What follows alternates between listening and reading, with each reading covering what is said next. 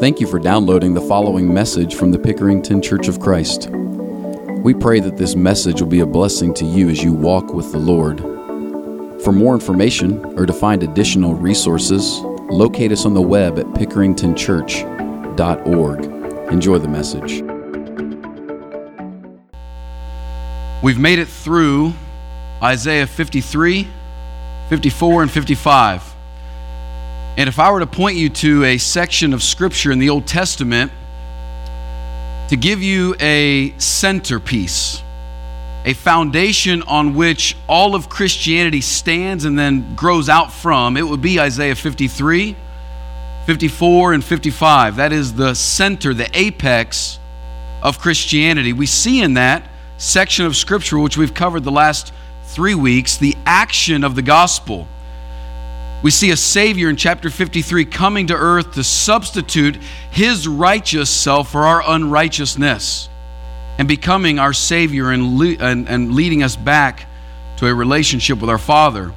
We see in chapter 54 that the gospel has a massive effect on us when we understand it, that grace is the agent that changes you from the inside out. It makes you, from your head to your heart to your hands, a different person.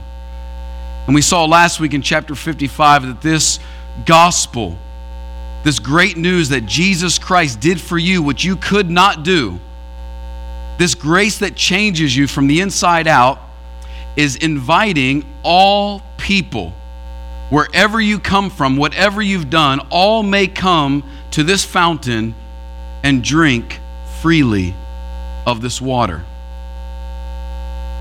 But Isaiah has more to say after this. And it's um, meaningful for us to see this. In fact, he's got 10 more chapters after that center passage of Christianity. And what you're going to see is that this is actually really important because just like when somebody comes to the center of Christianity, hears the gospel, responds to the gospel, and is converted, there still is a lot more to say to that person. The end goal of our preaching and teaching is not just conversion to Christ, but conversion to become like Christ. There's a lot more to say after the waters of baptism. And what you're going to hear is going to sound a lot like what Isaiah has already said before, and that is a common theme that you'll see in Christianity that although you have become a Christian, the message is very similar that you have to continue to hear before Christ and after Christ. Isaiah's message is going to sound very, very similar as you heard in the first five verses. Isaiah 58 is all about living the kind of life that God created us to live from the very beginning, the kind of life that sin has messed up, and the kind of life that the Savior has come to save us from and save us to. Jesus came not just to change the conclusion of your life but the content of your life, the way you live. And to ensure we do this, we've got to get into this message. And now, this chapter is actually very, very simple. Now, some of the language and the way this changed, I'm going to walk you through because sometimes it's God talking and sometimes Isaiah is speaking for the people that God is rebuking. And so we'll have to make sure we make sense of it. But the message you're going to find out is really, really simple, but it's hard to swallow. So, gird up some courage here. Get ready because this is important. The first thing we got to look at is we've got an old problem. As I mentioned before, Isaiah's message in chapter 58 sounds a lot like Isaiah's message in chapter 1 and chapter 2. The problem for the nation of Israel has not changed, although the people have changed. Sometimes we like to think that new people have new problems and new generations have new issues. The spoiler alert is this Solomon told us there's nothing new under the sun. The problems that your great grandparents faced, you face. Maybe it's got different skin on it, new technology, different look, but the problems that people have faced throughout all of their lives is the problem that you and I face. And the challenge that you face today as a believer are some of the very same challenges that you faced before you became a believer, that you've got to keep fighting through some of those things. The Hebrew writer said it this when we need to lay aside the sin that so easily ensnares us and keep running with endurance the race set before us. He's saying you got to keep laying aside that sin that wants to grab hold of you. And so Isaiah does something for us. Even though this is a different group of people, the last part of Isaiah's book is actually writing to future exiles who are going to come back to Jerusalem and rebuild the city. He says, You still have the same problem. And so, with this problem, Isaiah has to do a few things. The first of all, with our problem, it must be confronted. Look in verse 1. Isaiah says it very boldly. God is telling Isaiah, Cry aloud, do not hold back. Lift up your voice like a trumpet. Declare to my people their transgression, to the house of Jacob their sins. He's saying, I want you to lift up your voice. I want you to make it clear, make it known. Do not, because you are now being brought back or saved to the nation of Israel, do not forget that you still need to fight against your sin. Christian, just because you now are a Christian, don't let go of the fight that is now in front of you. Satan wants to attack you even more now that you're a believer. And so here we have Isaiah telling us, God telling Isaiah, pardon me, confront this sin like a trumpet blow forth so that they can know this. The warning is necessary because we are feeble. The second thing he does with our problem is not just confront it, but he also exposes the problem. It does no good for you to just recognize, yes, I'm a sinner saved by the grace of God because of Jesus, that's a good starting point. That's a good premise. But unless we get into actually exposing what our sin is, we really will never change. And so Isaiah doesn't just say, declare to these people they've got problems, they've got sin, what's wrong with them? He actually gets into it in verses 2 and verse 3. And it's strange to hear this description. Now, listen very carefully to verse 2 how God describes the people he's got a problem with. Listen carefully. They seek me daily. They delight to know my ways, as if they were a nation that did righteousness and did not forsake the judgment of their God. They ask of me righteous judgments. They delight to draw near to God. Now, pause for a minute. Does that sound strange? That, that's a kind of a strange description of a group of people that God is about to confront with their sin, right? He's about to expose them. He says, They seek after me. He says that they delight to draw near to me.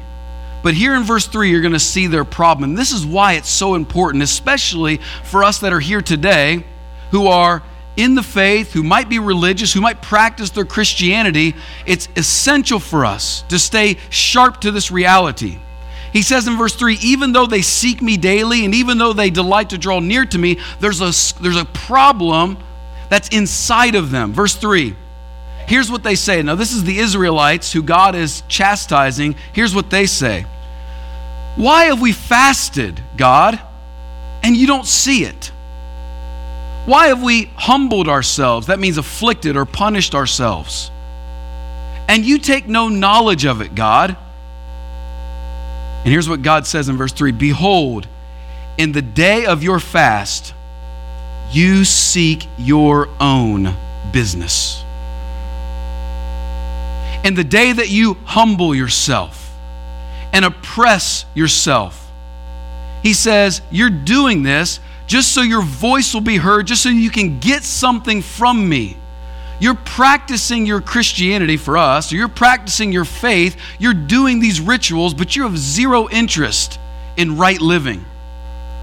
He's saying you do all of these things just to get something from me. On the outside, they look religious, but on the inside, they are not actually changed because they're still completely self interested. You know, that's the center of sin, right? That, that's, that's really what sin is. Sin takes on various forms and looks at a lot of different behaviors, but at the core, the center of sin is literally just obsessive self interest. You lie to preserve yourself. You steal for yourself. You manipulate and you deceive. You do those things for yourself. And exalting self interest over the respect and reverence of God and the goodness of other people is really what sin is. And he's saying here, listen, you've put on religious skin you draw near to me, you pray to me, you read your Bible, but you're doing that still for self interest. And it may be religious, but it's no different than what you were before. That's the problem. Here's the test.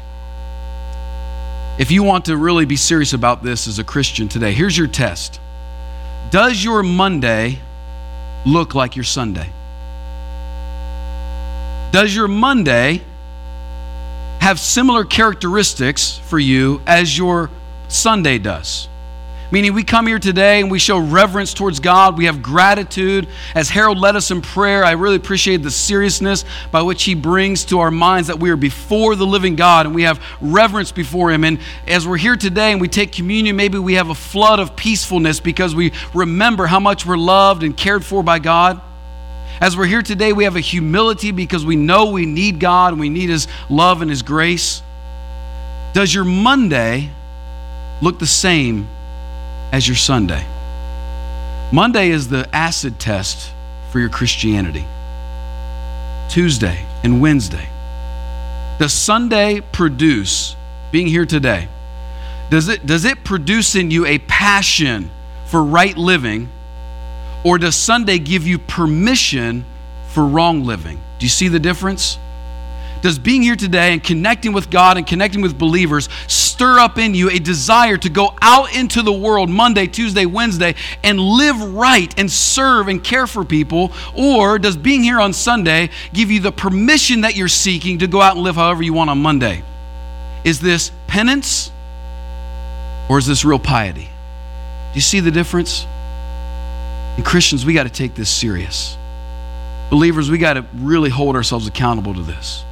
So Isaiah confronts our problem, he exposes our problem, and he tells us this problem has got to be rejected. We got to get rid of it.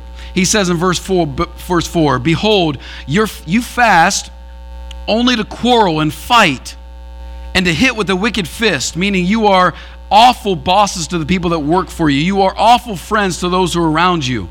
He says, fasting like yours this day will not make your voice be heard on high. Is this really what I want? God is saying. Get rid of it.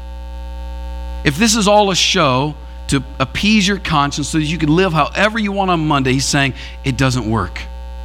It's not going to work. And that's why we see in verse 6 that there's a different way, a new way to live.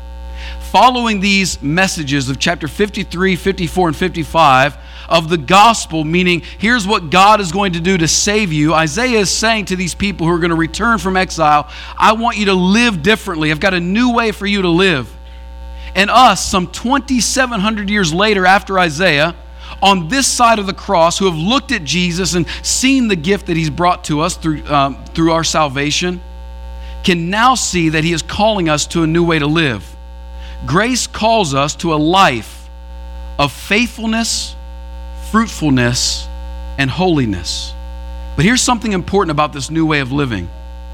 And I say this because in our modern culture, this has really taken over.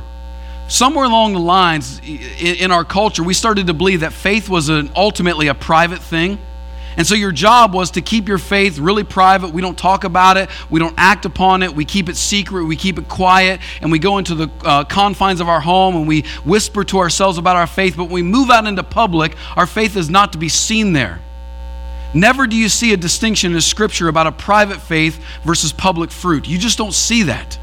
Isaiah is saying here there is one key. We are called to a private life of faith and holiness which produces a public life of righteousness and justice. That what we do with our hands in this world matters because it's our hearts and our minds that have changed. He says in Ephesians 2, verse 10, that you, after he says you've been saved by grace, he says you were created in Christ Jesus for good works. Titus 2 tells us in verse 11, the grace of God has appeared so that we would reject that which is evil, but so that Christ would create for himself a group of people zealous for good. Your life is not defined just by what you don't do, but by what you do. That we are not called just to avoid missteps, but to step into service and love and care. In Matthew 5, he tells us that the people of God are called to always be a light to a world, a city on a hill. That's why Israel was chosen. It wasn't chosen because they were mighty or great or more lovely than anybody else. God chose Israel as his people to declare to the world who he is.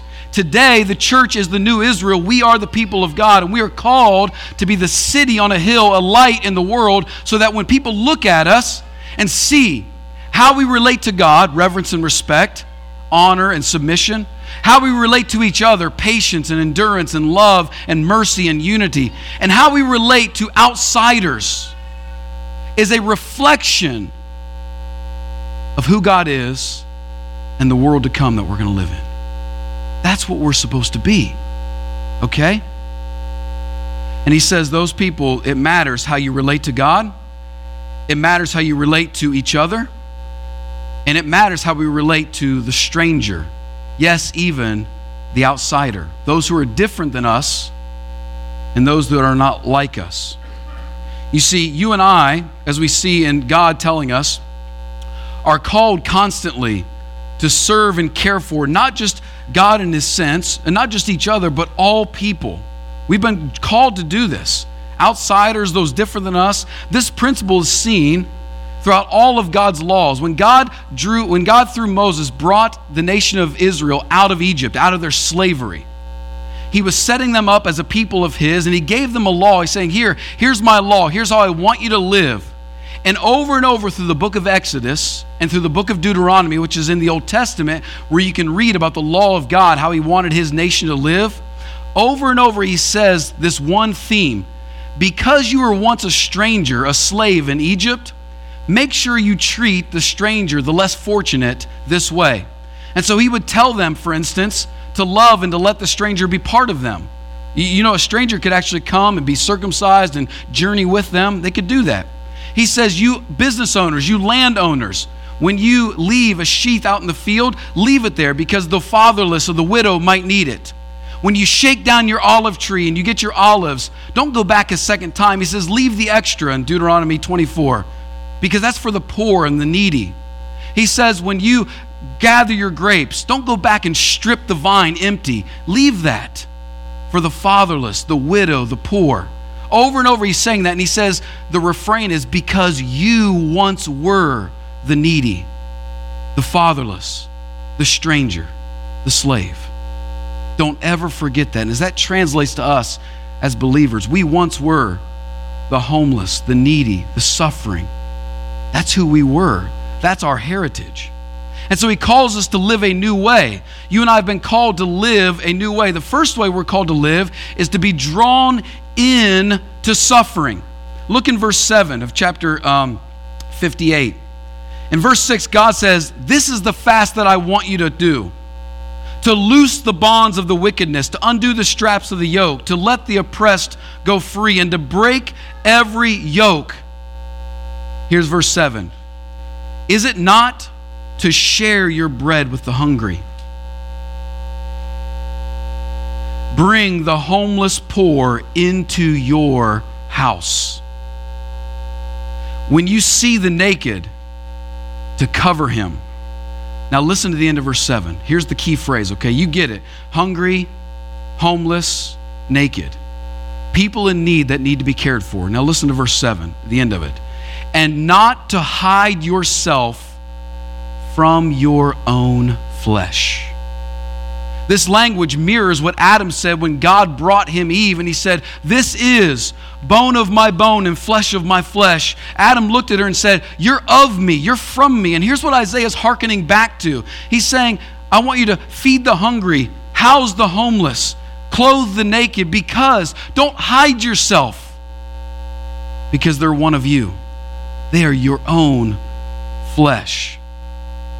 The great temptation of Christianity, the great temptation of any religion, is to practice religion at a safe distance from suffering. To see suffering and go, I'm glad I've escaped that. Thank you, God, for making sure I didn't fall into poverty or homelessness or difficulty. Whew. I'm glad, God, keep it coming because I want to be comfortable. The danger is to practice religion at a distance from suffering you and I have been called to move forward into suffering. Regardless of how people got there, so Christians should not have in their vocabulary, I would never do dot, dot, dot, or I would never be in that dot, dot, dot position. We, that should not be in our vocabulary. By the grace of God, I am not in those positions, only by grace. Left to myself, the trajectory I was on, and I am no unique case homeless, naked, destitute, poor, whatever. Not if not for the grace of God. You and I have should not have in our vocabulary, I would never, I would not. How can this be? Ever. He's saying over and over, don't you forget it's grace. Okay? So, regardless of how they got there, we should serve, and regardless of how they look. On the scale or the spectrum from ebony to ivory, wherever you fall in pigment blessing, you get it? Whatever color you are. Regardless, he says that is your flesh. I'm going to leave the lawmaking to the lawmakers, but I'm going to tell you this every human being shares my blood and your blood and we can solve other problems. They can litigate that stuff, they can deal with that stuff in different places. But I know this as the people of God and the kingdom of God, every person deserves to be served, cared for, and loved. Because you and I once were refugees, strangers, slaves, foreigners, alienated from the promise of God and His kingdom. And we are called to be drawn into suffering, but we're also called to be poured out for solutions. Look in verse 10.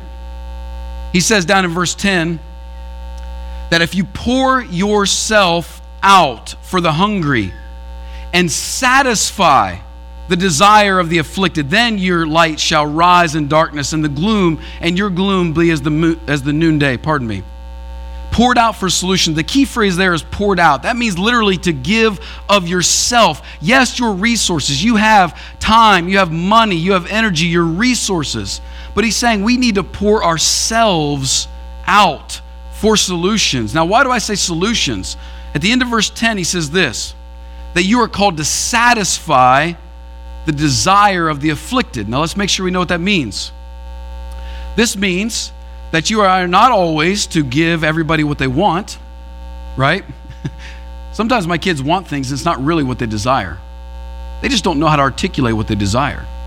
They think they want things, they're a little misguided, confused. They think they have answers that they don't know, but you and I are called to be so involved that we can have the nuance and discernment to know what really people need.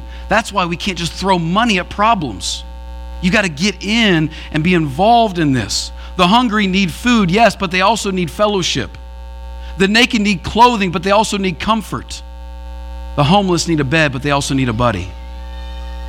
You have to put yourself into this so that we can actually bring about solutions. Listen, if our Christianity, however sincere it may be, does not move us, to make the world we live in a better place, not only is it unhelpful to people, it's unacceptable to God. James 1:27 says only religion he knows that's undefiled is the kind of religion that visits and cares for the orphans and the widows, meaning this that we move into helping those that need help. That's the only undefiled religion that he knows. But let me tell you the blessing because I know we need motivated too. He tells you some blessings there in verses 6 and 7, down into verse 8. He says, the light, Then your light will break forth like the dawn. Your healing shall spring up speedily. Your righteousness, if we do this, shall go before us, and the glory of God will protect us from the backside. He says, Then you shall call. Remember, he just said, when you fast for your own purposes, and you call, I don't listen. But listen, when you pour yourself out and you're drawn into people's suffering and you serve, verse 9, then you shall call, and the Lord will answer. You will cry, and he will say, Here I am. You see, one of the blessings we receive by this is that you and I get more power and more presence. He says, We're going to get more power. We're going to find strength in serving. In fact, you'll find out that when you pour yourself out and serve others, it brings energy and life back to you. It's just like exercise, where when you're in the midst of exercising, you might be tired, you might be sore, you might get fatigued, but it's actually the thing that gives your body more strength. Serving is the same way, it's spiritual exercise. But he also says we get more presence. You find more of God in the serving of people who are suffering. Do you remember in Matthew 25, Jesus told the story about the end times? He said, I'll return and I'll separate the right from the left, the sheep and the goats. And the distinguishing factor was this He said, I was naked and you didn't feed me. Or, pardon me, how does that go? Hungry didn't feed me, naked didn't clothe me. You know how it goes, right? I, I needed some stuff and you gave me the stuff I needed. And here's what those who are unrighteous said He goes, Lord, when did we see you? We never saw you. He says, What you've done to the least of these, you've done to finish it. Me. If we're not reaching out into places that need served to serve and care for people, you're missing part of God. There's more of Him available. But He says we also get a new life and a new identity. Some of you are hungry to be known by something different. Some of you coming out of lives that you just cannot believe you've lived in. Some of you might actually need a new life and not know it yet. But when you learn to serve and to pour yourself out in a selfless way, look what he says in verse 10. If you pour yourself out for the hungry and satisfy the desire of the afflicted, then, your, then shall your light rise in the darkness. He says, and your gloom will be as the noonday. What he's literally saying is, you'll stop being so sad. Did you know that? You might be able to fight a little bit of this depression by actually getting out of yourself and serving somebody. Did you know obsessing over you makes depression worse? Obsessing over you makes anxiety worse. Obsessing over yourself makes your fears worse. Pulling out of yourself and turning your eyes outward might actually turn your gloom into a noonday. Listen to verse 11. The Lord will guide you continually, satisfy your desires in scorched places, make your bones strong, and you will be like a watered garden, like a spring of water whose waters do not fail. And your ancient ruins, now this is metaphor your ancient ruins shall be rebuilt, and you shall rise up the foundation of many generations. Meaning, even if your great great grandfather passed down a shameful name all the way down to you for many generations, you can repair that. You shall be called the repairer of the breach and the restorer of the streets to dwell in. Yes, you will if you learn to pour yourself out, get the deepest purpose you're longing for, and a whole new life to be known for. A new life and a new identity. But you and I have lastly a decision to make. He says in verse 13 and 14 that we've got to do something with what he calls the Sabbath. Now he changes ritual. He was talking about fasting, and he says this fast doesn't work, but this one does. Now he moves to the Sabbath because the Sabbath is about the rest of God. And he says, if you turn back, verse 13, your foot from the Sabbath, from doing your business on my holy day meaning using the rituals of God to get what you want. If you turn away from that, and look what he says in the middle of verse 13, and you call the Sabbath a delight, and the holy day of the Lord honorable. If you honor it, not going your own way or seeking your own pleasure or talking idly, then you shall take delight in the Lord, and I will make you ride on the heights of the earth. I will feed you with the heritage of Jacob your father, for the mouth of the Lord has spoken you and I have a decision to make. We must decide what will govern our life. We will either guard our life, govern our life with momentary comfort or eternal conviction. What's it going to be? You've got to make this decision. You know, so much is said about you and me finding our life, discovering ourselves, finding our purpose. Our culture is kind of obsessed with this. Unfortunately, the philosophy of today has the wrong idea. It tells you that if you make the world about you, if you make yourself the sun and everybody else the planets and they orbit around you, you will be happy, you'll have purpose, you'll have joy. That if you make your life about you, you'll find your life. But the great paradox of God is this that when you lose yourself, you find your life. When you die to yourself, you find yourself. And when you tap into service, you tap into joy. How do we know this is true? It was proven in the man Jesus Christ. Nobody was more selfless than him. Nobody served a greater role than he served. He laid down every self centered fiber of human existence. And in doing so, he received the fullness of his joy. Hebrews tells us, For the joy that was set before him, he endured the cross, despised the shame, and now he's sit down at the right hand of God. What was his joy? You know? It's you. He knew by being selfless and servant minded, he would get you the fullness of his joy. It's pretty cool, isn't it? Boy, let's learn to be selfless by his love, and maybe we'll find life and joy. If you have a need, you can come as we stand and sing.